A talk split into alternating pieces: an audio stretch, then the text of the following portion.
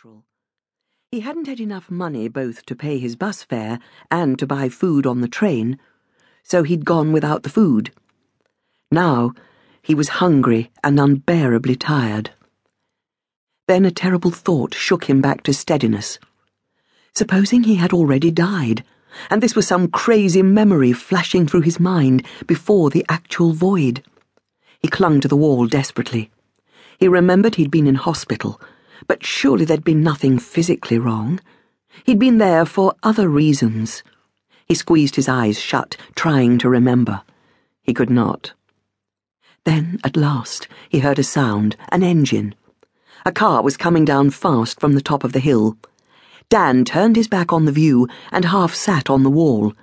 He needed to see who was driving the car. It was a woman, white hair flying in the gale coming through her wound down window. She was going much too fast. Some of the leaves on the road were wet. She flicked him a glance as she sped past, then suddenly jammed on her brakes.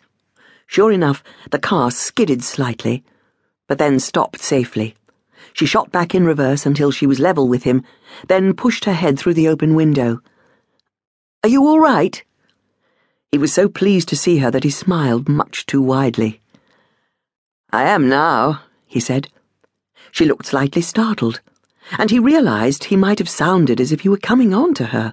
He added quickly, I haven't seen a soul yet, and I was beginning to think I might have died without noticing it. She flung back her head and laughed. She was younger than the white hair suggested. Her throat was beautiful. She said, I know what you mean, but everyone's in church by now except me, and I'll be late to my own funeral, so I'd better be off. She waved through the window, drove on round the corner, and was gone. Dan, feeling a sense of loss, began to walk uphill again. And the very next corner revealed the church, to which she obviously had not been going. He wondered why she had said she was. He got to the gate and clung to it. Above his head, the church clock began to strike. He counted carefully. Sure enough, it was eight o'clock.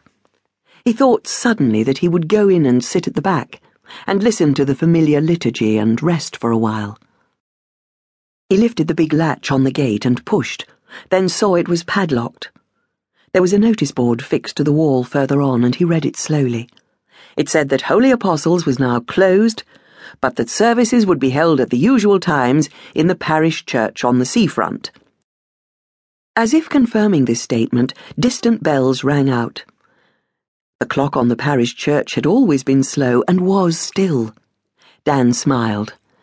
That was reassuring. Binnie Cash drove more circumspectly to the foot of the hill and turned away from the parish church towards the tiny chapel built on to the end of the manor. It was opened for morning services for the family and staff. She drove very slowly indeed along the tree lined drive, because the aptly named Mr. Parks, who looked after the grounds, was quite capable of refusing her admittance to the service if she ploughed up his gravel. She parked outside the old kitchen next to Miles' jag, then left dignity behind her and ran hell for leather across the lawns to the chapel, trying to repin her hair up as she went. They'd left the door open for her in spite of the wind, and Lady Barbara's sonorous voice could be heard quite plainly reading the first lesson. Binnie thought, My God, I really have done it this time. And she cursed the poor old devil of a tramp who would have fallen down if he hadn't propped himself against the wall around Holy Apostles. She'd thought she was being some blasted Good Samaritan going back like that. And then he turned out not to be a tramp at all but one of these crazy coastal path walkers or something similar. She slid inside the manor chapel and closed the door. There were seats for thirty, but just six people were there. No escaping notice, except from Sir Henry, who was taking the service and appeared to be asleep in the pulpit. Lady Thorogood, Lady Barbara to the staff, stepped down from the lectern and gave Binnie a frosty look. Miles turned and winked broadly. He must have been doing an early shift for Thorogood cleaners and arrived home just in time to be nobbled by his parents. Sir Henry announced the gospel, so he couldn't have been asleep. His voice was so soporific that Binnie felt herself slipping away. She stood up with some difficulty.